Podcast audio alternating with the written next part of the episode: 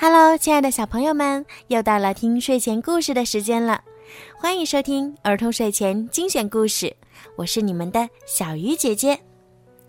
今天呢，小鱼姐姐要给你们讲的故事呀，是《儿童安全自救手册》的故事，《菜刀切破手》。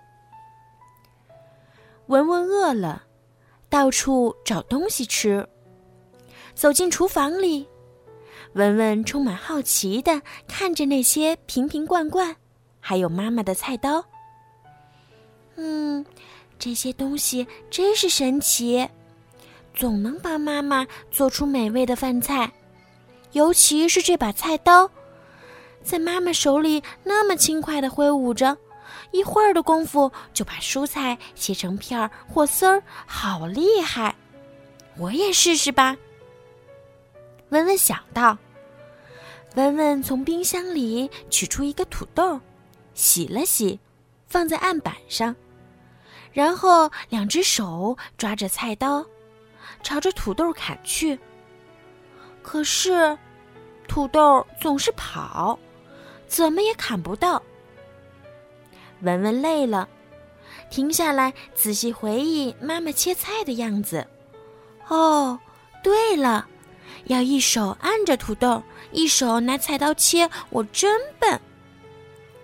于是，文文左手牢牢的按住土豆，右手拿起菜刀来切。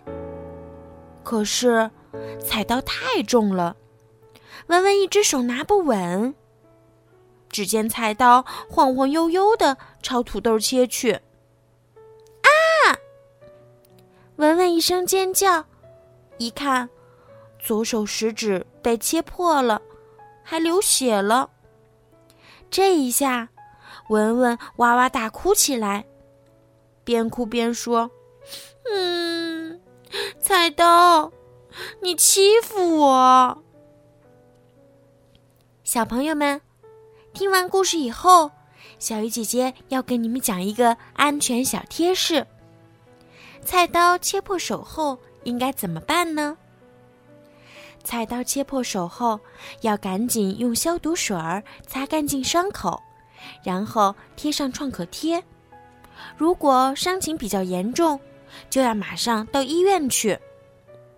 不过，对于小朋友来说，菜刀可不是玩具哦。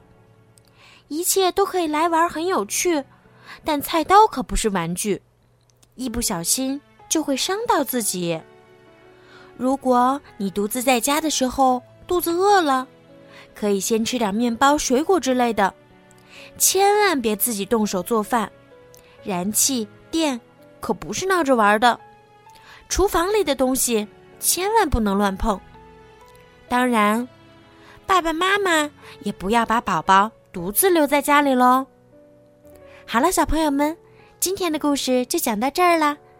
如果你们喜欢听小鱼姐姐讲故事，可以让爸爸妈妈加小鱼姐姐的私人微信“猫小鱼”全拼九九。